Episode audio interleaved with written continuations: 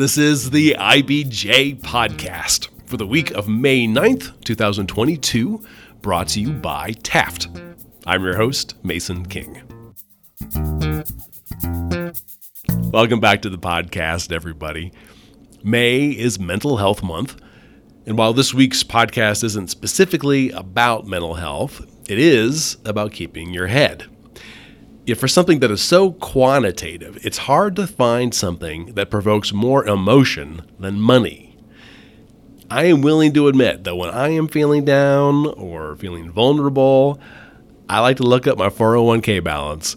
After 30 years of saving, seeing a fairly healthy balance makes me feel more grounded and, okay, mildly euphoric. By the same token, nothing can make you feel as exposed and hopeless, and frankly, even shameful, than losing a lot of money. And it could be for any reason. It could be the result of bad investments. It could be the result of a divorce or a long illness. It could be due simply to the wild gyrations of the stock market. We've had two major recessions in the last 14 years with 40 ish plus percent drops in the stock market. For folks who are close to retirement, that is terrifying. And it begs the question if you are close ish to retirement and you experience a financial crisis or lose a good deal of the financial worth that you expected to have, how do you persevere? How do you get yourself back on track and salvage a relatively comfortable retirement from that shortfall? You know, or what if you just woke up one day and realized you had forgotten to save for retirement? One thing is for sure there is no value in panicking or despairing. You can work through it, there's a safe path you can take. In the latest issue of IBJ, financial advice columnist Pete the Planner shares a letter from a reader who, for undisclosed reasons, has spent a great deal of the money that they made through a successful business. And it's evident that this person has hit an emotional low. Pete addresses the dangers of linking your self worth to your financial worth. And I wanted to pick up on that thread for the podcast while also providing steps for stabilizing and buttressing your finances after a big loss. I brought in Pete for his expertise. Here's our conversation.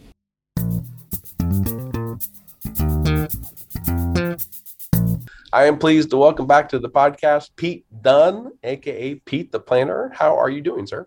I'm doing well. It's May in Indianapolis, Indiana. There is no finer month, there is no finer time to live uh, in Indianapolis. Uh, the 500 is nigh, there's a Grand Prix, copious amounts of precipitation. It's a great time. you know, I really have to agree with you. Um, and I wouldn't have agreed with you two years ago, but since my son has become obsessed with IndyCar, I uh, I have learned so much about it and am now uh, so prideful of, of all the things you know that are related to the speedway and the 500 uh, i really really am looking forward to it here in, in my mid 50s finally i've decided to uh, to get on board. So this week's podcast is for people who have discovered that their financial lives have gone horribly wrong. Now this this could mean people who invested a lot of money in something the stock market real estate or a business and then lost it this could mean someone who's gone through a divorce and no longer has a nest egg that they anticipated. It could be somebody with unexpected medical bills that put a big dent in their savings. It could be someone who simply did a terrible job saving money for retirement and got to the age of 54 and was like, what? So, the message that I hope we can provide for these folks is all hope is not lost. There are ways to stabilize and buttress your finances. And we'll have some practical advice but I was really struck in your column this week about how you focused on the mental and emotional repercussions of finding yourself in a deep financial hole. Yeah, it is one of those things in the last 20 years of being in the financial world that sticks with me. I mean, here's my disclaimer for the day. I don't think I'll get choked up talking about this, but there's so many stories that I've seen over the years that as I start to think about them, they're just they're frankly breathtaking in, in, in how emotional they can be. So my great my, my grandfather was a crier. So if I cry on your podcast, you better win some sort of Indiana Media Award for this thing. Um, so let's start here. financial lives are not binary. There, there is not success and failure. And, and, and what's tough about that is that's what we all assume. We all assume you're either successful financially or you are not.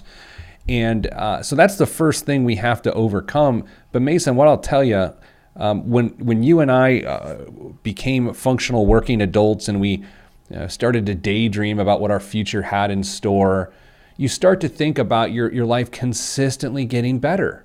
You just think it's on this upward trajectory. No one sits back at age 22 and says, I'm going to lose half my money in a divorce, and then I'm going to have, um, you know, 80% of that go away from a medical situation, and then I'm going to lose my job, and then I'm going to be 58 years old and, and have nothing. And so it is such a shock to the system when things don't, don't go the way of your daydreams that that's where most people really struggle. Mm. Well, I want to focus on this letter that you shared from a reader uh, who says, I ran a successful business, made a great deal of money, and had created a very comfortable life. And then, due to what this person describes as a series of unfortunate events, uh, they spent most of that money, and now they're in a very precarious position. And what you note is extraordinary, or what you note is extraordinary about the letter is that this person acknowledges the amount of shame that comes from this situation. As they write, I'm just hoping you can say something to make me feel like something other than a failure. Hmm. And that kind of harkens back to what you were saying about, you know, the binary nature of, of, you know, how we see our lives. This person has decided that they are a failure. Yeah, you think about the different areas of your life uh, of, of, which you sort of measure your successes and your failures. In, in your relationship with behavior, for that matter, something like nutrition you know, I, I, can't look at my nutritional life and the food decisions I make, Mason, and say to you here right now, like, I am a great success. In fact, I am not. I struggle. Like, I mean, I struggle. Um, fitness, same. Relationships, I feel pretty good about the relationships I have. Some people struggle with faith. Other people's crossroads come in the form of, of money. And what's tough about that is, of all the things we've just talked about, the most quantifiable is money. And so it is the easiest to feel like you failed when the number is less than what you would hope the number would have been. And so when someone has one of these events, we like people to split the event, split the split the whole thing into three, right? There's the money aspect of it, which it always feels like it's about the money, but it, it rarely is. The event, which in itself is so traumatic a relationship transition, a divorce, it's traumatic. Whether you wanted the divorce or not, it is traumatic. Uh, a medical condition, traumatic. Uh, and then the third element is, is the person uh, themselves. Like, how are they left to cope with um, l- what is less than ideal, what is suboptimal? And I feel like when people don't separate those three elements the money, the event, and the, the, the, mental wellness after the, the fact, when you conflate all of those three together, you have misery. And, and you can get to this situation where people have PTSD eh, seriously as they're trying to uh, deal with less resources as they get older with fewer means to provide a stream of income uh, as, as you know they leave the workforce. So, what are the dangers of harboring these negative emotions? Where can those emotions lead you?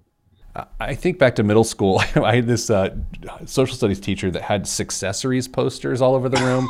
Remember those kiosks? Like I, there was a kiosk at Lafayette Square. There was like these really, uh, really convenient sayings on these posters. And my middle school uh, social studies teacher had one of those. Um, and, and one of them said, "When preparation meets opportunity, that is success." And I think about that a lot. I think about that successories poster because when you don't have a positive financial mindset, you're not prepared for anything. An opportunity can be right there in front of you, but because you've got so much baggage, you don't see it and your situation gets worse. I'll, I'll, note this, and this is a much bigger concept that I don't, I don't know where we want to go with this, but this is a much bigger concept. We have all, we all know people right now in our lives who have stopped living because of what is going on in their life. They, they have stopped experiencing life. They've stopped going out of their house. They've stopped finding joy. And, and I'll, I'll say anecdotally, of the people I know in that situation, I feel like money or financial trauma is at the root of that. And as you look at that person and, and you love them or whatever, you just think, man, they're not they're not enjoying life. They're not enjoying the, the, the joys of life. And I have to say, when you were so stuck in the trauma of what could have been, especially with money, you sort of set yourself up for that. I know that you know in recent years we've had a, a couple of stories of uh, people who were very very successful and then hit hard times and committed suicide. Um, and so I just want to just point out to our readers, uh, hopefully this is apropos, that uh, if you tuned into this podcast because I mean you feel like um, you really are in, in a dark situation, you can always call the National Suicide Hotline. That's 800 273 8255. Again, 800 273 8255. You can also text them if you want to text them. Uh, text the word home to 741 741. Um, and that may be a, better situation for you. Um, and, and I don't want to, want to bring up these uh, the situations I'm referring to uh, in particular because that's just it, honestly, I feel I feel bad about it. You know, I, I think about those situations a lot. I just want to say, and we're not going to talk about the situations, yeah. not because we don't want to give it voice, because that's the whole point of this this this podcast today is to give it voice. But um, I think about some very specific and remarkable stories within our community in the last 20 years, and what you've just said have happened. I think about those because that's that's the that's the tone of today. And you know, you, you mentioned the crisis support line. Uh, I, I happen to uh, know someone who used to be an executive director of that line, and, and what they said to me always resonates to me with me when I think about people's financial struggles. They say oftentimes when people get to that point, it's not that they want to be dead, it's that it hurts so much to live. Right. And so if you get to this point where you are obsessed with what your financial life used to look like, and now you are faced with the realities of today, um, you can start to see how those feelings can escalate. So, I, what, what I'd love to do is to talk about if you find yourself in this situation, how do you turn the wheel? How do you how do you get to the point where you can sort of recast your thoughts about your financial lives? And I don't want to say recast your dreams. That's a little heavy-handed for me today. Mm. but you can certainly set some new goals around what's coming. That I assume that you know when you are or that nothing really can make you feel more powerless and more afraid than losing money and that when you feel powerless and afraid, you tend to make dumb decisions. Can you kind of kick off this this part of the conversation talking about what are some of the some of the dumb decisions that people make, uh, inadvisable decisions, uh, you know, when they find themselves uh, sort of you know in this you know incredibly anxious mindset. Yeah, in, inadvisable is probably the, the best way to go with that, right? Yeah. It's it's that with all the stress and chaos, you, you go to make the best decision you can, but since you're so clouded, you end up making a, a rough decision. You'll end up borrowing money from from family, which which sometimes is a solution, but it is generally not a great solution for anyone involved. You can end up just giving up. I mean, and I, I mean, there, there's situations where people just quit their job, or you're just like, well, we'll just see see what happens. Um, that's that's not good. Uh, and I would also note what people often lose when they get in this situation is they lose control over the idea that they can be the solution to the problem. You know, I, I think it's a, we're talking about this with my executive team this week. My favorite thing about problem solving is I think it is a privilege to solve a problem. That's why my entire company is based on solving people's problems. Like, I think it is a privilege to solve a problem. And when you are feeling down financially and it did not go the way you want, Mason, how privileged do you feel in that in that in that regard? You do not. You you lose your mojo, right? I mean, that's what the, you could call uh, this episode. Mason talks about people losing their mojo. That's the title. Go ahead, print it. You get the long tail keyword search on that. You're golden. But that's what this is about. It's like how do you how do you regain that? Um, I think it has to do with uh, going back old school and, and taking a look at what the expenses have turned into and what the income provides. Yes, I'm talking about a budget, go figure. But when things are so painful and so bad in a particular area of your life, most people just close their eyes and don't actually look at the real data because they think it'll be so painful, and it will be painful. But with that pain, with that awareness, will start to to wear off, especially if you get a professional involved. Yeah, I was, I'm already to say we probably just say right off the top uh, that you probably need a financial advisor. Uh, if you can, if you have the means. I don't disagree with you. I want to offer something else here. Sure. I think you need someone to listen to you. I, I mean, um, most financial advisors don't do what we're talking about here. If if someone had a bunch of money and then doesn't have a bunch of money, a financial advisor is for generally for people who have a bunch of money. So that is the hole in our industry. Is that if you're struggling, don't go to the person who uh, generally helps people who have millions of dollars. That actually doesn't make a lot of sense. So you could go to a, tust, a trusted friend or family member. Go to the best listener you know, um, because what we're really trying to talk about here is getting your feelings out, getting them out so they don't build up. And then number two, just putting together some practical steps of, of what is next. I think what was really common I saw a few years ago, this is post Great Recession, was that was that what it's called, right? The Great Recession 08, 09, right? Yeah, 08, 09, yeah. Okay. Post Great Recession. As opposed to the recession we just went through more recently. Yeah. So so so what I, I really saw is that I saw a lot of people post 50 years old who for one reason or another looked up and, and saw that they had nothing. Right? They they had a job, they had no assets, they maybe even had a mortgage, maybe they had some future obligations like college expenses for their kids. And I think if you if you wake up at a monumental age like 50 years old and see that you have nothing, it can feel like game over. And the reality is at 50 years old with 17 years left in the workforce, you you actually should be fine.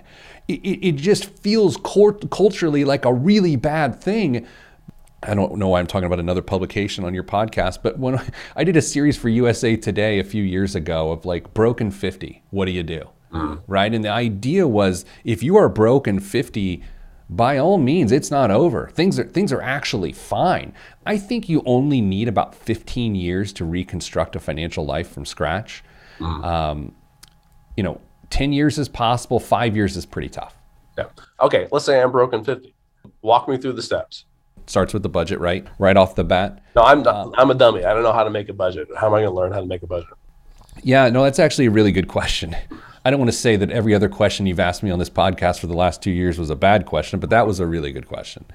A, a budget itself, just the word budget, it, it, it turns people off. No offense, dental listeners. It's like a root canal. No one wants to hear about it. Okay, so uh, for me, it begins with when does your income hit your account when does your income come into your life? Like if you get paid on the 1st and the 15th of the month, just just acknowledging those times, adding up those two deposits and you start with the income available to you. Then all you do, and I think it's the simplest way to do it, is you go to your bank account or whatever you primarily spend money out of, like a debit card or credit card. Then you just classify all the expenditures and, and you see how this matches up. You say, Am I living uh, beyond my means or am I living within my means? Am I spending more than I make, or do I make more than I spend? And so that's that is, that is that could take you a week. I mean, it could also take you 30 minutes, but it could take you a week. And I think it's worth really living in that space for a little bit and not getting too quick with with understanding what that looks like because the, the end goal here is to I, I guess I'm I'm I'm revealing I'm revealing the truth of this all at that point in time, if you're broken 50, your best chance to retire successfully is to get to the point where your Social Security funds match your needs. That's it. That's the mm-hmm. method. Okay? So, what's strange about Social Security is, and I say this respectfully, is that at a certain income level, it is incredibly adequate and actually easier to retire on than those who make double that and then have to recreate the income with assets they've accumulated. So that's to say for some people if you're broken 50 you it may not actually be that bad because you have a huge replacement value that is your social security benefit and all you have to do over 15 to 17 years is to wean yourself off the income which is in excess of that amount. Oh, this is great. This is a to me this is a novel idea. So wait so, a second. You're saying all my other ideas in the last two years have not been novel, and this is a novel idea. Uh, those are your words.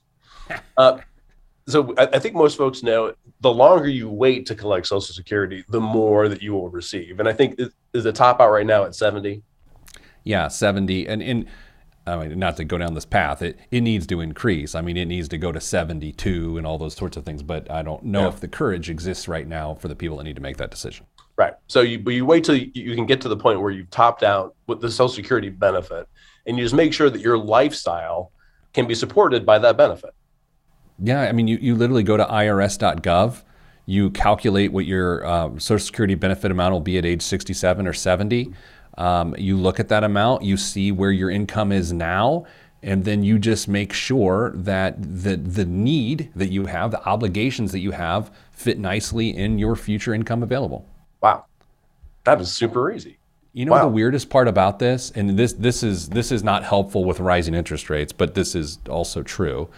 Mason, I've seen people broken 50, find themselves with a mortgage, choose to get a 15 year mortgage or find their way within a 15 year mortgage, or they find that their mortgage will be paid off within the next 15 to 17 years.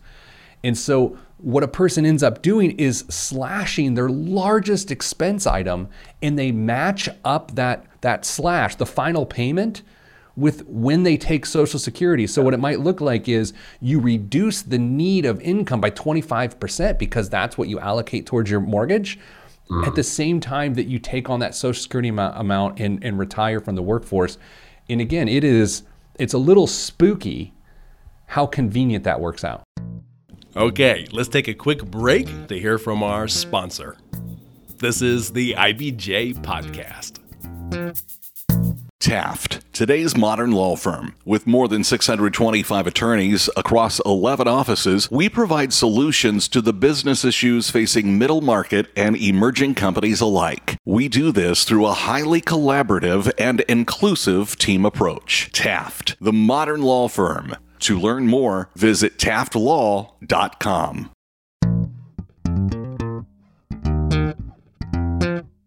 All right, we're back with this week's edition of the IBJ podcast and our discussion with Pete the Planner about surviving financial crises. Um, I want to ask about I think the advice that uh, I think we've talked about before, and and I, I, see really just constantly replenishing your emergency fund. Uh, is, is that that second thing that I that I should do once I get this budget thing figured out? Uh, yeah, actually, because if you uh, uh, terrible metaphor time. It's do you have like a stinger you can put in the podcast? It's like Pete the Planner's terrible metaphors. Um, let's say you're going on a family vacation and uh, you, are going down the road. You would not leave without a spare tire in your trunk, would you? I mean, it wouldn't even make any sense. It, it'd be ridiculous to go on a long journey without a spare tire. And emergency fund is a spare tire. It is there to have your back in a terrible situation. It prevents you from going into debt, it gives you a little bit of confidence, it gives you a goal to shoot for. An emergency fund is like this thing that that people underestimate the power of. And, and I know that because they're constantly thinking, well, how can I get a better interest rate on my savings account? It's like you're missing the point. The point, the point of a, a spare tire is is not how many miles you get out of it because you're, you're trying not to use it. It's, it's for an emergency. Same thing with savings accounts. Of course, I say this during a rising interest rate environment where people are looking at I bonds and everything else. Uh, I would just say that people underestimate the true uh, mental power of an emergency fund. You know, I, I was looking at uh, uh some of the news stories about the Fed pushing up interest rates, I think by a half point, and uh, and there's, there's some story maybe an associated story, Associated Press story that was enthusing that we could get to the point where you know savings accounts could pay two percent. I'm like, oh golly. The the biggest takeaway there for me is the verb enthusing. Yeah, I was pretty excited about that deployment. Yeah, so I, I looked at my my uh, my current emergency fund and then I multiplied that by by two percent, and I discovered that yeah, I probably probably might not be worth um, trying to invest that in treasury bonds or, or, you know whatever is available out there if I'm not going to get two percent. So, so once a person has an emergency fund and they get two percent because of rising interest rates, and they happen to have read the same article that you did, uh, at, at, that point in time. Uh, it, it's really about identifying the obligations in your life that are time sensitive. So that's to say, some obligations go away, like a car payment, a medical bill, a mortgage, college payments, also called student loans for people who randomly call them college payments. I don't know. Uh, and so you identify those and you start to match them up. You say, okay, when does this go away? Like, when is this obligation completely out of my hair? Um, so that's an important step because if you're looking for momentum, like true sort of I would almost call it spiritual momentum where you were you were downtrodden, like you are you are broken sad and you're trying to build your confidence.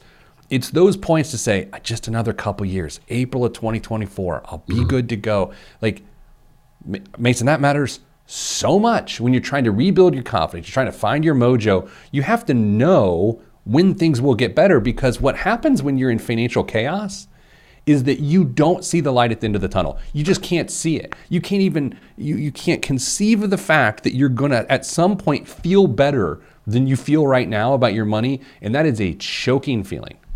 So, uh, real quick, uh, when folks are, are, aiming for an emergency fund, uh, is there a simple uh, equation that we can give them for how much they need? Uh, once you've calculated your expenses, your monthly expenses and your budget, the goal should be three months of that set aside. Now, once you've achieved that and once you've got a little bit more stability and you're heading towards retirement, it really should try to climb towards six months to a year. But giving that guidance overwhelms people. Like we're talking about people picking up the pieces here and I also haven't said this uh, today, and I want to make sure we get this out. We're not talking about income here today in terms of this is a big problem for people that make X number of dollars versus people who make X number of dollars. This challenge we're talking about today is all encompassing of all income levels. Because the point of the email from the reader this week in my column was you could tell that person probably was making deep into the six figures. The person was fine. They arguably made millions of dollars and they had all gone away. This has nothing to do with income whatsoever. It has to do with the events that life has dealt you and how many of those resources which you had once accumulated you needed to deploy to deal with those issues.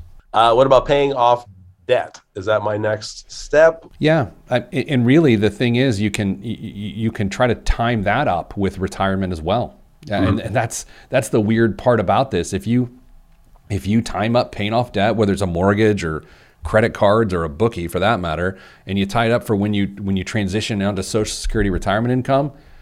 Pretty convenient. It's pretty tight, and, and, it, and it works. And uh, you know, I'm th- it's we're having this conversation here, and I, I'm thinking of an old client of mine back when I was a financial advisor that did just that. She was able to take care of her debts, which once at, at I think she was 52 or 53 just tens of thousands of dollars of debt. And what, what she was able to do over time is just to make that part of her strategy to retire. And so it all fit together really nicely. The good news is she started to catch some breaks. You know, when uh, success is when opportunity meets preparation, uh, you know, she started to see a little clearer because she wasn't so convinced that downtrodden was her path in life forever. I'm assuming you want to pay off your higher interest debt your credit card debt, for example, first? Yeah, you know, I, technically that's the best way to do it. But I'll say, depending on the situation, it's it's sometimes better to pay off the lowest balance 1st mm-hmm. because you get that momentum. When you, anytime you see a zero balance on a debt, it, it, it does convince you that you're making progress. If you've got a giant debt with a huge interest rate, I can tell you the interest you're saving by doing it that way, but it doesn't feel as good as a zero balance does and on top of, of all this money management, what about investments? Uh, refocusing any of your existing investments, rejiggering your plan, and I would I would assume you would want to try to sock away as much as you could as quickly as you can, so you could take advantage of compounding returns. That is true, and I don't want to be dismissive of what you've just said. I'll just find that has a lot less to do with it than people think. Uh, you've got 10 years, 15 years for your money to compound that is not a lot of time. That is likely one compounding within that time frame, which is not a lot. The point of saving at age 22, which Mason, you are not 22. The point of saving at 22 is that you're going to have four or five compoundings, right? And so this is really about making sure you live within your means and that the income available retirement can provide for that. I will say, I have seen people get distracted by the investment side of this. Oh, I got to get a 18% rate of return for this to work. It's like, Jimmy, you're missing the boat here. This has nothing to do with this. This has to do with the decisions you make on a monthly basis. Fascinating. Yeah, that was my next question was I assumed that people would be tempted to try some kind of high risk, high return strategy to get back up to level as quickly as possible. I feel like I'm due to give my monthly don't just invest in cryptocurrency and think that's your way to solve the problem. Please do. I think eventually I'm going to be known as the guy that said like the internet was a fad or something with my insistence that people who are struggling should not go all in on cryptocurrency. I mean, I, that will be my legacy on my my tombstone someday. Do people call them tombstones? Grave markers? No one cares. It will say the internet was a fad. Good luck, or something like that. What about? Let's say you have uh, some funds left in your 401k. What about taking out a loan against your 401k? No, it's not generally uh, inadvisable. I mm think I think that is a break glass in case of an emergency. And and and the tough part about that is we're just describing a process right now, Mason, and that is an emergency. But I still don't want people to really do that. What about t- getting any kind of loan at all from any any source, remortgaging your house, getting uh, the equity there. The one that makes some semblance of sense to me is using equity within your house, but I don't like it to start the process because if you haven't solved the underlying behavior issues and cash flow issues, you just use your get out of jail free card and your problem gets worse. So I do like to see I do like to see a home equity line be involved, but not until one, two, three years down the road. Um, we talked a little bit about either postponing retirement or uh, just timing your retirement for Social Security. I, I guess maybe nothing stopping you getting a second job. Yeah, that's true, and I think that's a, a good strategy, but it, it's finite. Um, you know, hustle's one thing, willingness to work is another thing. Ability to work, that your health holds up, is a, is a whole other thing. And if your plan means that you need to work to earn $600 additional a month to supplement your income, the second you can't work, your fi- plan falls apart because you don't have that $600 a month to supplement your income. So mm-hmm. I find when people get this a second job the wrong way, whether they're a younger person trying to pay off debt or uh, an older person trying to supplement their retirement income, it can it can actually make the problem worse. Because we are talking about uh, this person who uh, wrote you an email. This person was a business owner let's say you, you find yourself in dire financial straits, should you focus on saving the business first or saving yourself first? Always saving yourself first. There's this idea that your business can get you out of a personal financial jam. I don't buy it. I think it's your personal jam that needs to be fixed so you have the stability to move on. Uh, all the resources in the world don't matter if you're not resourceful. So to have the business create more resources for you until you've solved the resourcefulness issue just is a wasted effort. And, and I've seen that go awry a bazillion times, which is, of course, uh, hy- hyperbolic. It probably a dozen. but again, it, it's smarter to, to shore up your boat before you try to shore up the steamliner. Yeah, you're just trying to take control of your life. We overcomplicate money. It, it, it's just a resource. It's just a resource. And, and if you view it as a resource, just as you view time and brain power for that matter, and attention, which I also, also think is a resource of what you give your attention to, um, it sort of makes it a little bit easier. I think we're just so intimidated by money because we once had it, now we don't. It's a resource. Well, this is great, uh, great advice, and hopefully I w- will not ever need it. Hey, if you do, it doesn't mean anything's gone wrong. It's just it happens. It it just happens, and it you know, the same way we don't demonize uh, people talking about mental health, I don't think we should demonize people who've found themselves in hard financial times. For some reason, I don't want to say goodbye. well, I will. So thanks so much for having me, Mason. It's always good to talk. Thank you.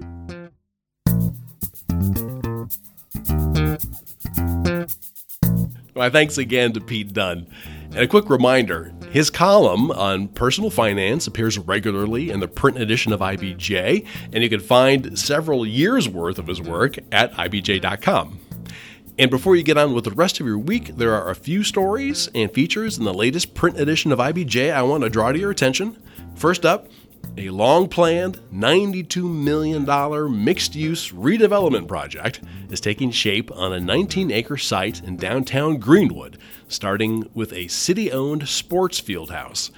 Susan Orr outlines the strategy behind the Madison and reinvigorating Greenwood's core.